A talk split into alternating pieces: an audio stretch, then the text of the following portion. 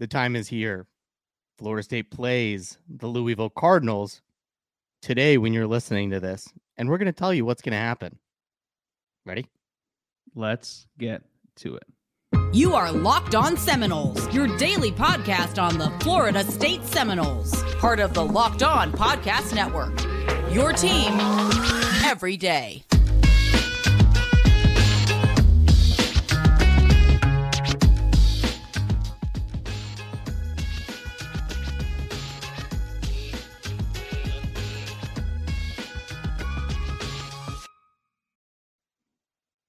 Ladies and gentlemen, welcome back to another edition of Locked On Seminoles. First of all, thank you for making us your first listen each and every day. I'm your host today, Dave, uh, and I have right here with me Drake. How you doing, man? I'm doing good, man. Doing good. Just excited for basically what I, we discussed earlier this week is probably the most confident we felt about this FSU team heading into a very important matchup in the ACC in, in Louisville, Kentucky. That's exactly right. We're here to talk just Louisville today because that's the matter at hand. This feels like a more important game than it probably should be. I think. Um, I think people pr- people probably forget how this feeling feels to obviously to be 2 and 0 that hasn't been happened in a while um but to feel confident in an ACC road game against a team with a quarterback that we all thought was going to be one of the best in the conference I had this marked down before the year man as a guaranteed loss um don't feel that way anymore I don't think a lot of people do how are you feeling about this game right now just high level High level, I feel like this is a game that we should win. I feel this is a game that I can confidently say that we're going to probably win this game by from anywhere from three to ten points. Yeah. Um, I haven't been able to confidently say that about this FG team against anybody since I don't know 2016 maybe. Overall, like to me, this is basically this is a talented Florida State roster going up against a team in Louisville that can't stop the run. Spoiler alert: we're very good with the run, and this is something that if we, so long as we can make Malik Cunningham stay out in front of us, I think basically we can win this game and it's either going to be a three point win or we might blow them out by 20. But to me, the only options I have right now are win and win. And even if we lose, if it's a close loss, I'll be upset. But it's also the fact we're back. Like I feel this team is different overall at this point. Yeah, I said that on yesterday's episode where obviously I don't want to lose this game. I want to win this game and every other game. A loss in this game, though, wouldn't feel catastrophic. It wouldn't feel to me, unless we lost just in the most embarrassing fashion, it wouldn't feel like we're at a lesser place than I thought we would be before the season. Because again, you tell me we're going to go two and one, I'm taking that every single day. Um, but yeah, a win a win here feels like it could be one of those not necessarily program defining because this isn't it's not like we're going to beat Alabama or anything if we do win this game. Um, but this is an extremely important game for this team to win because it just feels like one of those matchups where like do you know what I mean when I say all the stars feel like they're aligning for a certain result in a game? Yes, I do. You're being lame, but I, I know what you're saying. Like eh, we're coming off a bye week. We're coming off a big we're coming off a big win week 1 and another win week 2. This is not a familiar feeling to the players on this football team. Uh, at least those that haven't transferred here. Or it's it's it's new territory for Mike Norvell here. It's new ter- territory for the players. It's new territory for us to talk about. But Drake, you alluded to it. We are at this moment the number one rushing attack in this country. That is right. It is Florida State. Number five. Not on PFF. Oh, okay. Number one. PFF then. Number one. Um, that's not Louisville's run defense isn't ready for this rushing attack. It's funny because last week I said my key to the game, or our last game, I said run the damn ball. Um, and that and that should be good enough to win. That's not what happened. Jordan Travis went out there and lit the world up with his arm, and it, that that was reassuring because now we know we can do both. Um, this should be a game where you can pick your poison on offense. I would think Louisville doesn't do anything well on defense. Um, you heard from Dalton when he came on earlier this week from Locked on Louisville, saying that there's the players are there, the personnel's there. If it is, eh, it's it's not showing up in the results and the statistics. Eh, this this should be a game we're on offense we we can and should do whatever we want and shouldn't be behind the change chains, right? It, and I agree with that. Also, folks, this is basically you're not getting a full form episode here. This is going to be like a 10, 12 minute thing that we're going to basically be doing every morning of every single game day. We Yeah. started last week with the LSU game. With Louisville, we're going to basically be doing this as well because, like, I agree with you, Dave. I think primarily it's going to be where I think the uh, Treshaun Ward and Trey Benson and Lawrence Toafili are going to be able to name the amount of yards they're going to actually Yeah. get on this on this rushing uh, defense for Louisville because it's bottom 10, bottom 12, I think, in the uh, overall in the country per advanced metrics. It's not a good, it's not not not good at all. And then also with the secondary for Louisville, they're they're they're, they're talented, they're decent, they're really rotational, but like we said before, I think Jarvis Brownlee is going to be someone to be to watch out for because he's going to be very, very emotional for this game. So I think basically you go towards where he's going to be out. So I think more that we need to look more towards how our defense is going to be able to contain Malik Cunningham.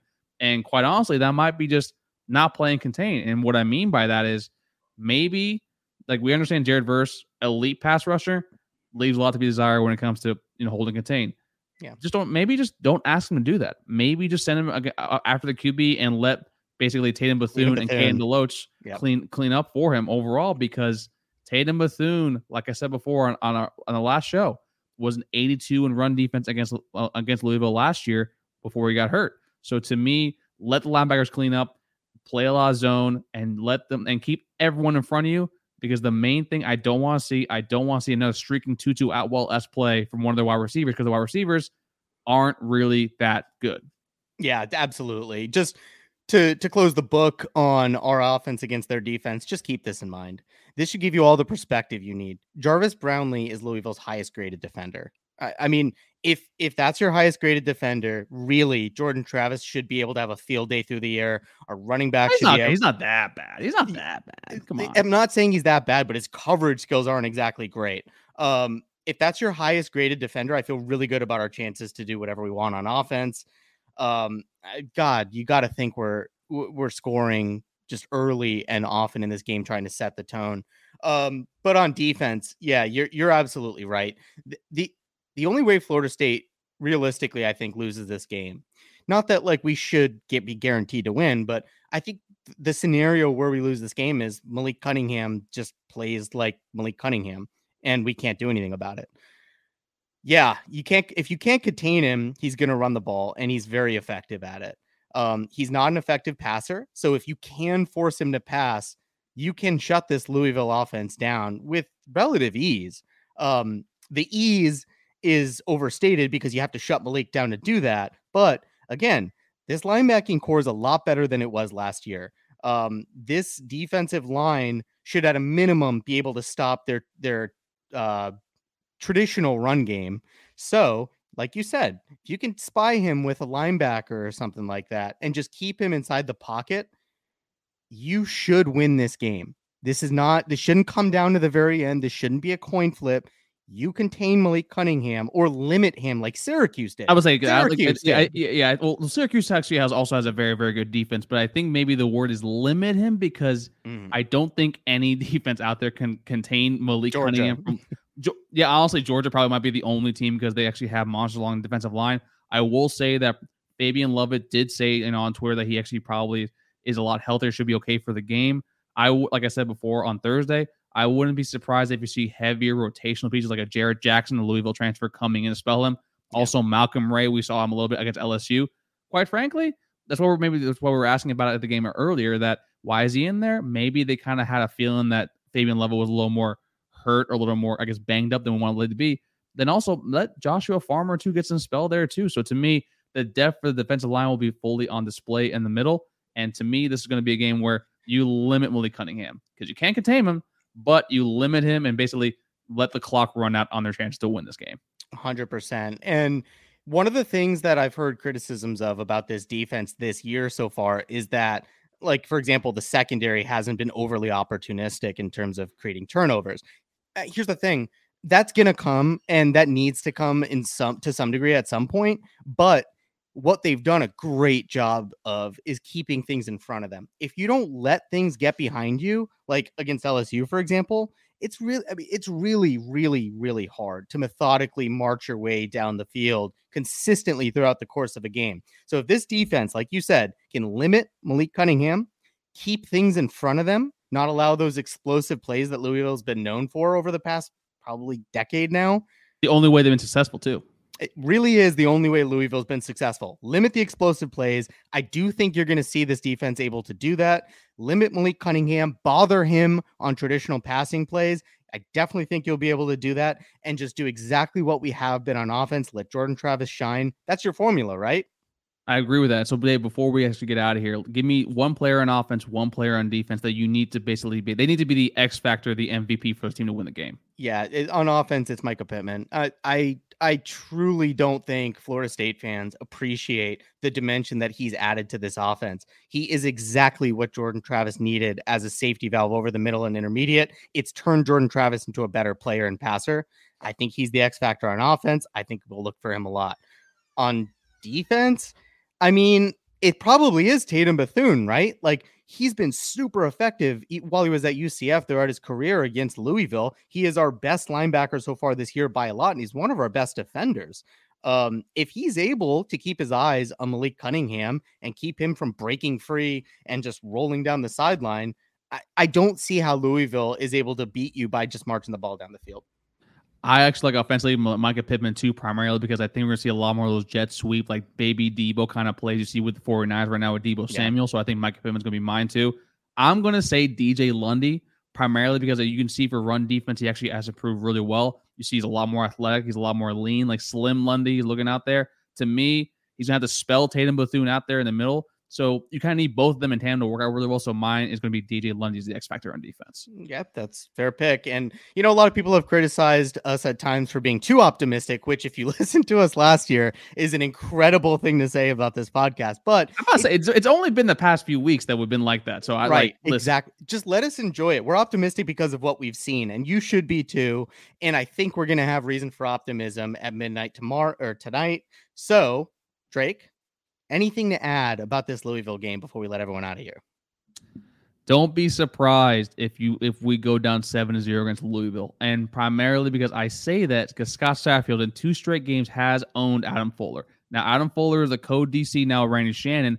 There's still still some times where Louisville is going to be able to scheme some players open and hit an explosive play. Don't panic. I know all the time that basically we see the first big play to happen, we're gonna start panicking. Also, I wouldn't be surprised if Jarvis Brownlee has at least one pick because the way he plays, it's very similar to Trevon Diggs. He's very aggressive, but he also gets burned because of how aggressive he plays the game. So to me, don't panic at the first sign because right now this is a better football team, a more talented football team. The only reason UCF didn't beat Louisville last week was bad, bad coaching decisions, bad play calling, and quite honestly, they don't have the athletes to keep up keep up with them. We not only do we have the athletes athletes to keep up with them, we have the athletes to outrun them like a track meet. Yeah, I, I I think like you said, play within yourself. I'm very interested. One thing I'm really going to be watching out for is how these this coaching staff is calling plays, how aggressive exactly they are. Are they going to call a conservative game and just try to be the better team on the field, or are they going to get aggressive and try to set the tone early and try to just put them away before they have a chance to recover? Very interesting to see. We're about to find out. I think we're going to be 3 and 0. Drake thinks we're going to be 3 and 0. Thank you, everybody, for being here. Drake, you want to tell them where to find us and get us out of here? I'll let them know. But first, folks, we're going to beat them 31 to 24 because that is the way the cookie crumbles. But please don't forget five star reviews, either Out Podcast, Spotify, Stitcher, or wherever you get your podcast from. And also, we are on YouTube. So please like this video down below, hit the subscribe button at the tippy tippy top, and ding the little bell so you know when new content drops immediately. And folks, we do every single day because we love and support y'all. And let's go win a damn football game. Yes, thank you for being here. 38 27. That's my final score. I'm Dave. That's Drake. And this was Locked On Seminoles. Take care, everybody, and take the under because so pay Dave.